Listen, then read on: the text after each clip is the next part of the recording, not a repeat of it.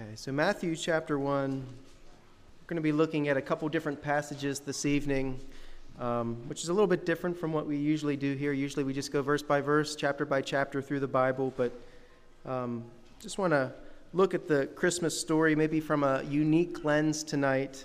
Um, Matthew chapter 1, tonight's message is entitled The Inconvenience of Christmas. The Inconvenience of Christmas. And you know, Christmas, of course, is in a very exciting time for many people, uh, especially I think the children. Of course, they look forward to it. Uh, they'll probably start counting down after tomorrow for next year's Christmas. Um, and it is in our society, it's probably the, the most, uh, at least, celebrated holiday uh, where people gather together, and uh, like we are this evening, or in their homes. Uh, but it's also a very stressful time for many people. It's a time of uh, big inconvenience.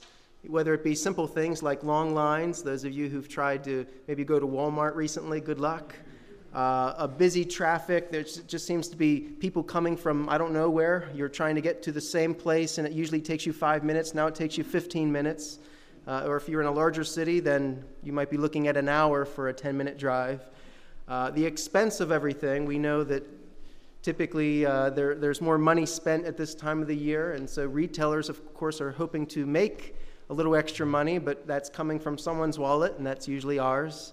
Uh, but it's also a very difficult season for many. It's a reminder of the past, a reminder of maybe things or people who we used to have in our life and the seasons that we used to celebrate with those people. And so uh, many people in this season are alone. Uh, we just talked a couple weeks ago about uh, folks in nursing homes, 50% of people in nursing homes don't receive any visitors besides staff. That's just in our nursing homes. And so, th- this type of season, it, it brings to remembrance a lot of difficult memories, a lot of pain, a lot of hurt, a lot of smells of regret, things that we wish maybe we would have done differently as we think about our life and where it's led. As we look at our text, Matthew chapter 1, we'll begin in verse 18. We're going to see that Christmas has always been an inconvenience. In fact, Aaron read a little bit of that inconvenience already for us this evening. Uh, but the first person that I want to point out here is, is Joseph uh, in verses 18. Now, the birth of Jesus Christ was as follows After his mother Mary was betrothed to Joseph, before they came together, she was found with child of the Holy Spirit. Then Joseph, her husband, being a just man, and not wanting to make her a public example, was minded to put her away secretly. But while he thought about these things, behold, an angel of the Lord appeared to him in a dream, saying, Joseph, son of David, do not be afraid to take to you Mary your wife, for that which is conceived in her is of the Holy Spirit, and she will bring forth a son and you shall call his name Jesus, for he will save his people from their sins. So all this was done that it might be fulfilled which was spoken by the Lord through the prophet, saying, Behold, the virgin shall be with child and bear a son, and they shall call his name Emmanuel, which is translated God with us. And then Joseph, being aroused from sleep, did as the angel of the Lord commanded him, and took to him his wife and did not know her till she brought forth her firstborn son, and he called his name Jesus. From the very beginning, this announcement of the angel to Joseph, who is betrothed to Mary, uh, just smells of inconvenience. And what do I mean by that? Well, it has already the stigma of an illegitimate child. In fact, that's what Joseph thought at the beginning. These two were betrothed, and that in that day, that was in a way similar to what we would refer to as engagement, though it was much more binding. Uh, typically, a betrothal would be uh, witnessed by multiple people. There would be a contract, and the only way to get out of it was either by death, at which point the remaining person would be considered a widow or a widower, or typically sexual sin, in which case there would be uh, a, a divorce literally taking place. Now, the Old Testament actually stated that if this uh, person who was supposed to be a virgin was found not to be, that she should be stoned. But by the time that Jesus was born, uh, Rome was in power, and so the Jewish people had lost the ability to perform uh, the stonings, if you will. So we see here that Joseph is a just man. He wants to follow the law, and he's ready to cut cords with Mary because he believes that obviously A plus B equals C, right? she, she's showing she's pregnant. I don't know what she told him. I assume she must have explained something to him. I mean, that's something that you kind of have to explain to someone, though I don't know that he believed her because at this point in our text, he's ready to call it quits, but he's ready to do it secretly. He doesn't want to make it a public showing. It tells us of the character of Joseph. But here's the catch after the angel of the Lord appears to Joseph, notice that he changes his mind and he follows what the Lord instructs him. In fact, the Lord gives him good news. This child will save us from our sin. Isn't that good news? That's the, the good news of Jesus Christ given to Joseph before this baby is even born. And here's what's significant about this the very last verse that we read, verse 25 of course, he did not know her till she had brought forth her firstborn son, showing us that it was a virgin birth, that she had never been intimate with Joseph before. But notice it says, He called his name Jesus. See, it was the, it was the parent, it was the husband, and the, ultimately the father's duty to name the child. And so by naming this child Jesus, Joseph was basically, in a sense, becoming his adoptive father and he was fulfilling that role. And so he took that role as an adoptive father, and this was not an easy role to, to carry in this day and age that they lived in. And so it was definitely something that Joseph would have to deal with time and time again as he would encounter people knowing this is not this man's son. And yet he took full responsibility for Jesus to be his earthly father. Next, we will look in Luke chapter 2 uh, Aaron actually had mentioned a lot about Mary, uh, so we will see this from Luke's account. Luke chapter 2, Matthew, Mark, and then Luke. We're just going to be looking in Matthew and Luke just a couple times, both of them, this evening. Luke, of course, gives us the account of Mary as well as Joseph here. Luke 2, verse 1. And it came to pass in those days that a decree went out from Caesar Augustus that all the world should be registered. This census first took place while Quirinius was governing Syria. So all went to be registered, every one to his own city. And Joseph also went up from Galilee, out of the city of Nazareth, into Judea, to the city of David, which is called Bethlehem, because he was of the house and lineage of David. And just with your finger there, this is very significant because we know from the Old Testament, which is the first half of your Bible, more than the first half of your Bible, we were told that this that the Messiah would ultimately be born in Bethlehem. So what's significant is that God uses pagan uh, Roman Empire to have this census to actually cause them to leave Nazareth and to go down to Bethlehem so that the Messiah would be born there because it was prophesied. This is where he would be born. Verse 5. To be registered with Mary, his betrothed wife, who was with child. And so it was that while they were there, the days were completed for her to be delivered. And she brought forth her firstborn son and wrapped him in swaddling cloths and laid him in a manger because there was no room for them in the inn.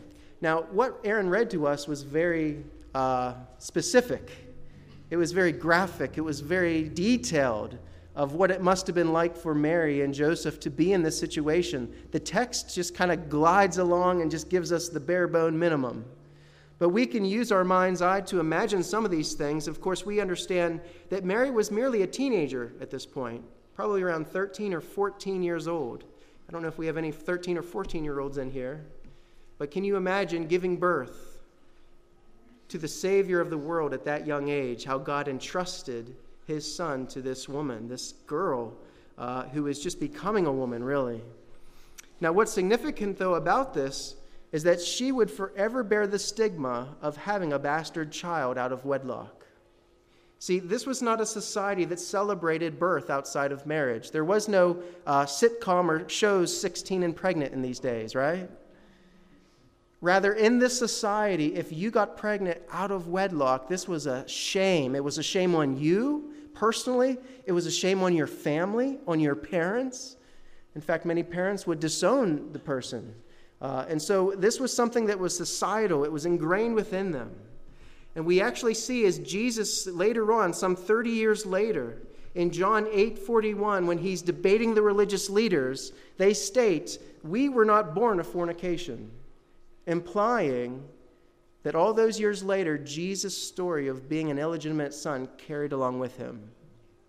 And he carried that stigma all of his life of not being a legitimate child. Isn't that something? That the Savior of the world bore that stigma.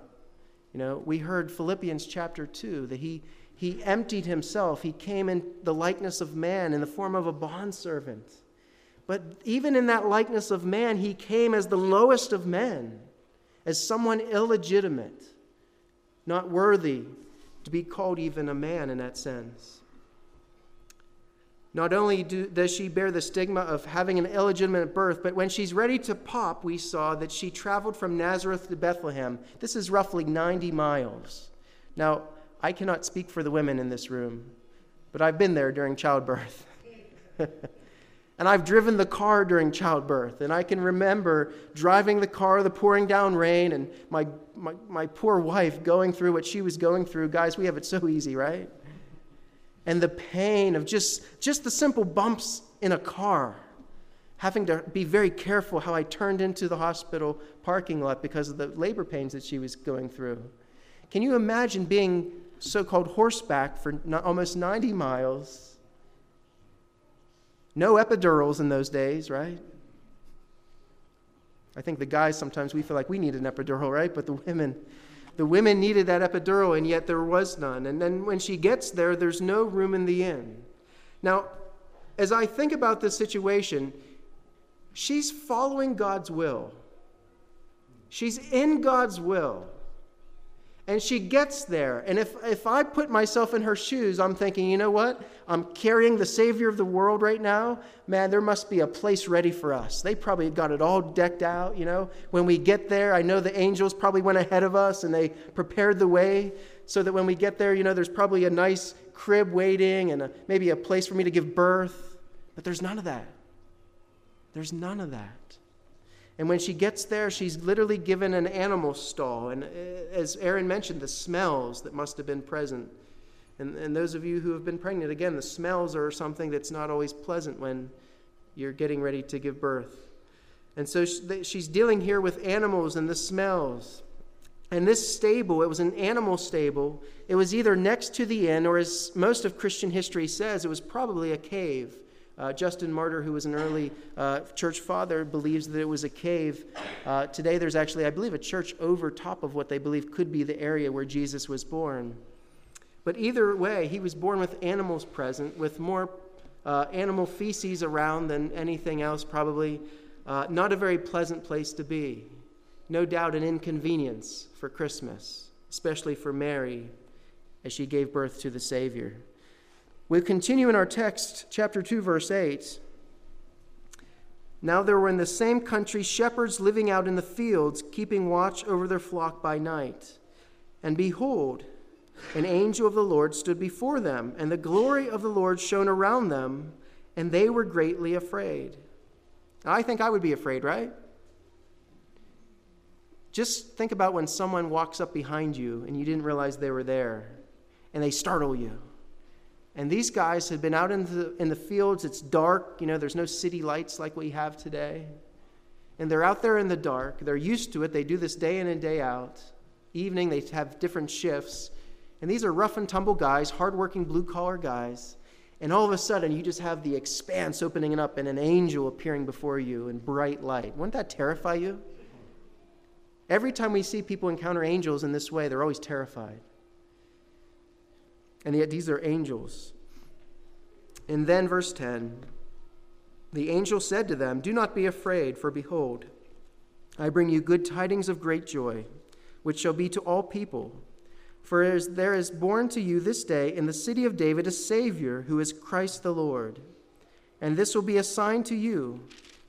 You will find a babe wrapped in swaddling cloths lying in a manger. And suddenly there was with the angel a multitude of heavenly hosts, praising God and saying, Glory to God in the highest, and on earth peace, goodwill toward men. So it was when the angels had gone away from them into heaven that the shepherds said to one another, Let us go to Bethlehem and see this thing that has come to pass, which the Lord has made known to us. And they came with haste and found Mary and Joseph and the babe lying in a manger. Now, when they had seen him, they made widely known the saying which was told them concerning this child. And all those who heard it marveled at those things which were told them by the shepherds. But Mary kept all these things and pondered them in her heart. And then the shepherds returned, glorifying and praising God for all the things that they had heard and seen as it was told them. I just want to note in verse 12 we see the sign that's told them you will find this babe wrapped in swaddling cloths lying in a manger. In other words, this is the only baby in all of Bethlehem that's lying in a food an animal trough. Every other baby is somewhere safe and secure and in warm and in a nice environment. This is the only baby that you'll find actually in an animal trough. That's how you'll know that you found the, the Savior of the world. Isn't that something? That that's the sign. Look for an animal trough. You know, I can imagine them getting into Bethlehem and saying, you know, here we are, we're looking for the Savior of the world. And people pointing them to the nicest of inns. No, we're, we're, we're looking for an animal trough. That's what we want. Crazy.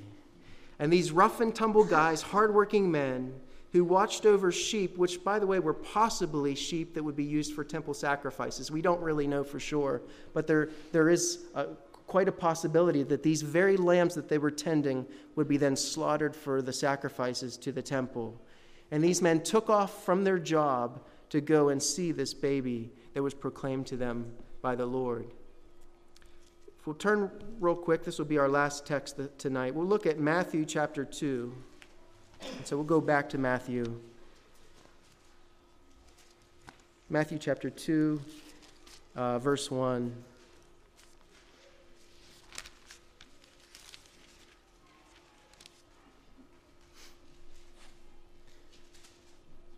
And as we look at chapter 2, now some time has passed since Jesus was born.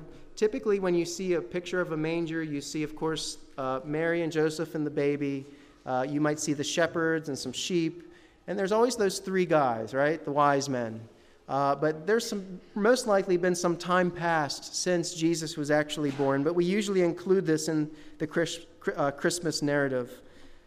Matthew 2 1. Now, after Jesus was born in Bethlehem of Judea, in the days of Herod the king, behold, wise men from the east came to Jerusalem, saying, Where is he who has been born king of the Jews? For we have seen his star in the east and have come to worship him. And when Herod the king heard this, he was troubled, and all Jerusalem with him. And when he had gathered all the chief priests and the scribes of the people together, he inquired of them where the Christ was to be born. And so they said to him, In Bethlehem of Judea, for thus it is written by the prophet But you, Bethlehem, in the land of Judah, are not the least among the rulers of Judah. For out of you shall come a ruler who will shepherd my people Israel. And then Herod, when he had secretly called the wise men, determined from them that the time the star appeared. And he sent them to Bethlehem and said, Go and search carefully for the young child. And when you have found him, bring him back to me, that I may come and worship him also. And when they heard the king, they departed, and behold, the star which they had seen in the east went before them till it, till it came and stood over where the child was. And when they saw the star, they rejoiced with exceedingly great joy. And when they had come into the house, they saw the young child with Mary his mother, and fell down and worshipped him. And when they had opened their treasures, they presented gifts to him gold, frankincense, and myrrh. Then, that being divinely warned in a dream that they should not return to Herod, which we know later because he was actually setting them up, he's trying to kill this child, they departed from their own country another way. We see here these wise men, and these men are kind of shrouded in mystery. There's not a whole lot known about them. Of course, you'll hear people say the, the kings, Uh, a lot of times people will say there were three of them because they brought three gifts gold, frankincense, and myrrh. But the text doesn't even tell us that. We don't know how many men there were. Most likely they came in a caravan because in those days it was very dangerous to travel. Even with three people, that's sort of a small group of people. But most likely these were dignitaries from the east. The question, though, that many people ask is how in the world did they know about this Savior, this King of the Jews? And there's different uh, theories on this. I believe one of the most prominent ones, there was a, a quasi prophet in the Old Testament named Balaam.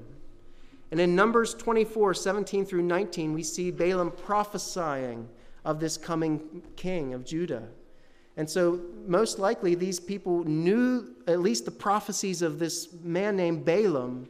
And so they see this, what they perceive to be a star, and they follow the star, and it leads them to Jerusalem, to Herod, who is presently the king uh, of, of that area. And when they get to, to Herod, notice though in verse uh, 3 his response. Notice that it states he was troubled, wasn't he? But it wasn't just him that was troubled, it was all of Jerusalem with him. And the question I think we have to ask why were they troubled by this news? And I think the simple answer is that Jesus presented a challenge to them, didn't he? Because, see, if Jesus is the king of the Jews, then what does that make Herod? And so for, for Herod, Jesus becomes a great inconvenience.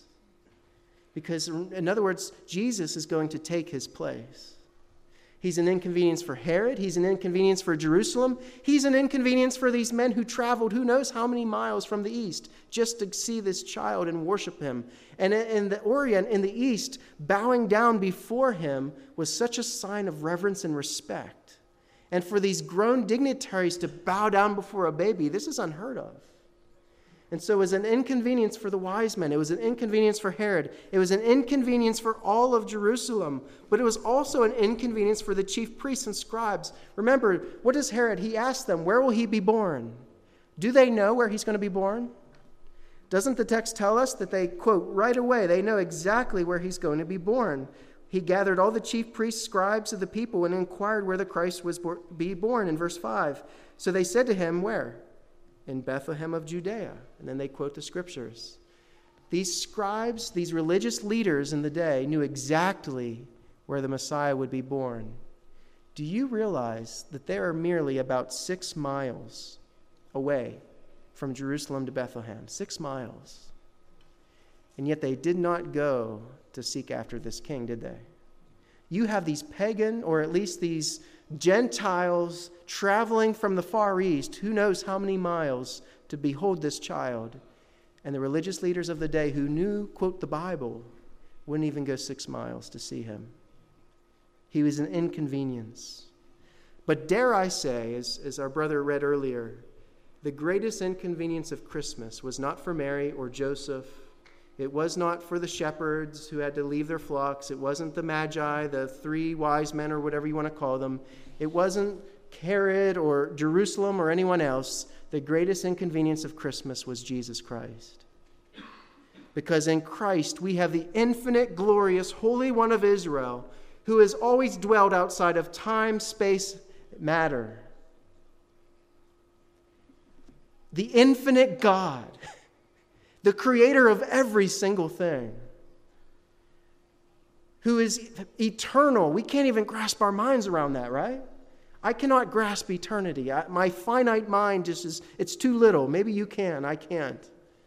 And this immeasurably powerful and wise God who designs everything from the solar system and the sky and the stars, the same star that these wise men followed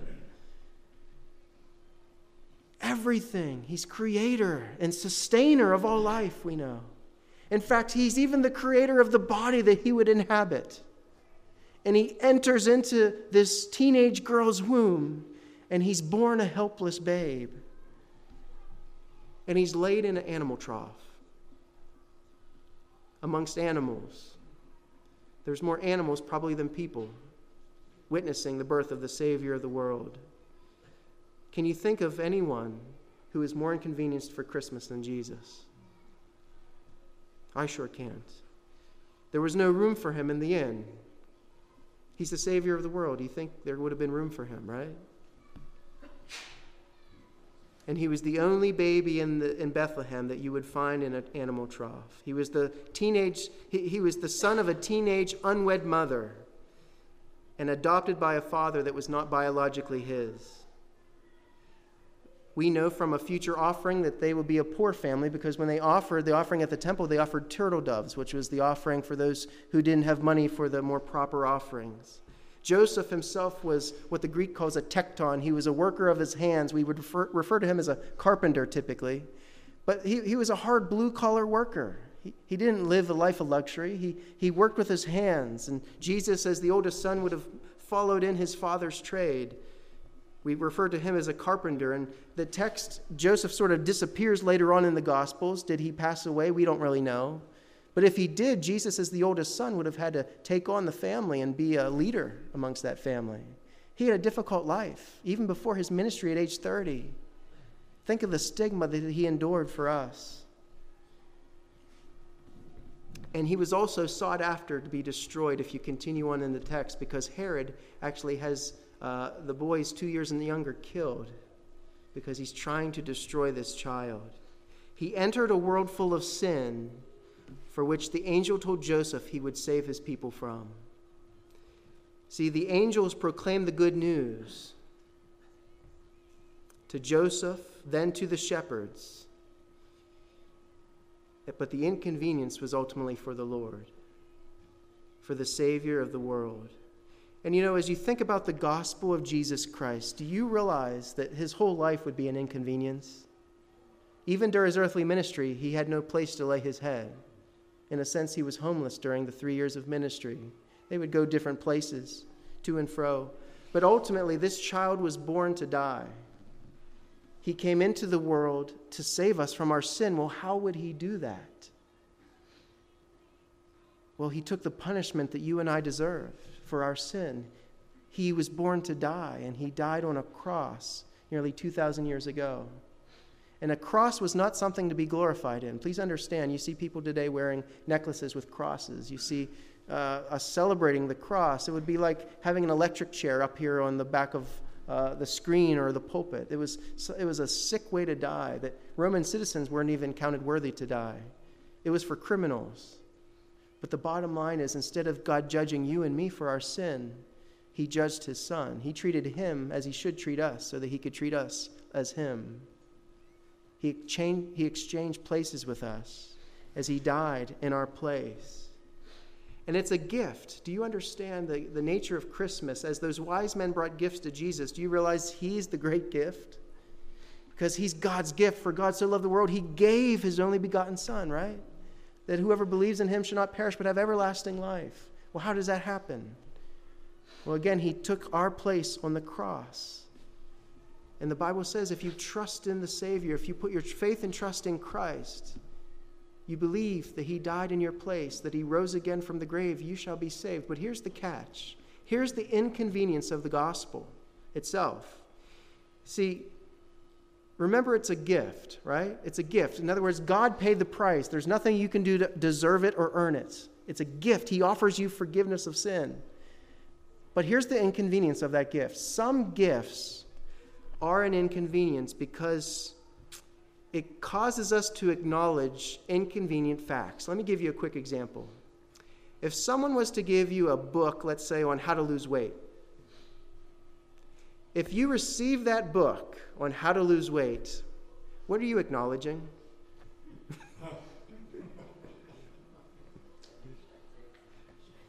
Number one, that person has some nerve, right? But the bottom line is this here's the gift how to lose weight and feel great. By receiving that gift, I acknowledge I'm overweight. See, there's an inconvenience to that gift. It's been given to you, but there's an acknowledgement of something about it that's true. And here's what the gospel does it forces me to acknowledge that Jesus died for a reason, and that reason wasn't his own. See, he didn't die for his own sin, he died for ours.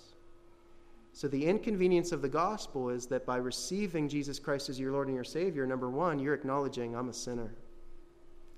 I'm a sinner, because only sinners need a Savior. Number two, remember Herod. What was Herod afraid of this child for? See, Herod was king, but he realized if this son, if this child lived on, this, this child would be king. And so Herod realized there can't be two kings, right? Therefore, he tried to extinguish the one. See, the other inconvenience of the gospel is that Jesus Christ is king. And to receive him as Savior is also to receive him as Lord, as king. And therefore, guess who can't be king anymore? See, I can't be king anymore. If he's Lord, I allow him to be king and ruler over me. And so, this is the inconvenience of the gospel of Jesus Christ admitting that I'm a sinner, that I've fallen short of God's glory, that I've sinned, I've lied, I've stolen, I've, Uh, I've looked with lust, I've coveted what wasn't mine, I've used God's name as a curse word, I've done all these things that are wrong, and I realize I need a Savior. And I realize also that this Savior happens to be King and Lord. My question for you tonight is Have you received the gift that God has for us in this baby that we're celebrating, who would ultimately become the Savior of the world? Have you received Jesus Christ as your Lord and your Savior tonight? I pray that you won't leave here without making that decision. And it's a big decision, right? Don't, make it, don't take it lightly. If you have any questions, I would absolutely love to answer them about Jesus Christ. I'll make sure that I'm available for you after the service. But this is something that you can do in your own heart. This is something that you can do privately and then let someone know publicly that you've decided that you are a sinner, number one, in need of a Savior and a King, at which point Jesus fits the bill perfectly. So trust in the Lord this evening. Make this Christmas a Christmas that you will forever remember in receiving the gift of eternal life. God will not only forgive you of your sin, He will give you eternal life. And He will give you a new nature, new desires. Everything will become new and it's a free gift in receiving the Son. Let's pray. Father, thank you for your word. Thank you that you were willing to be inconvenienced for us, Lord. Your Son left heaven in glory to come to this hellhole of a world how I thank you, Lord, that, that he wasn't born in pomp, in pleasure. He came to the lowest. He was born of an unwed mother. He carried the stigma as a bastard child his whole life. He worked with his hands. There was no room for him and he was laid in an animal trough by which the shepherds could identify him. Lord, we thank you for that. We thank you that this is the path that he chose. And that path led him to a cross that he willfully and joyfully carried for us, Lord. Father, we don't deserve it. We don't deserve Christmas, Lord. We don't deserve this child. And we don't deserve the risen Savior, but we thank you that you offer us this gift tonight. Lord, I pray that you'd make this gift real to our hearts. May we see your Son, who is now seated at the right hand, at the place of highest honor and glory, where every knee will bow, every tongue will confess that he is Lord to your glory. Father, tonight we ask and we pray that our knees and our hearts would be bowed before you to give you all the glory and all the honor that you deserve. In Jesus' name, amen.